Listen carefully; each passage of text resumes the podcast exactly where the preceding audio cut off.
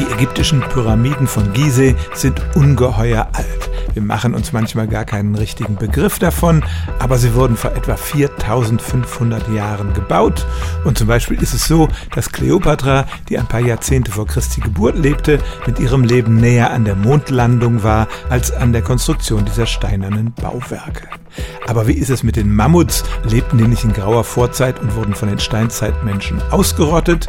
Dazu muss man zuerst mal sagen, tatsächlich war wohl der Hauptgrund für das Aussterben der Mammuts gar nicht das Bejagen durch den Menschen, sondern das wärmere Klima, das sie nicht so gut vertragen konnten.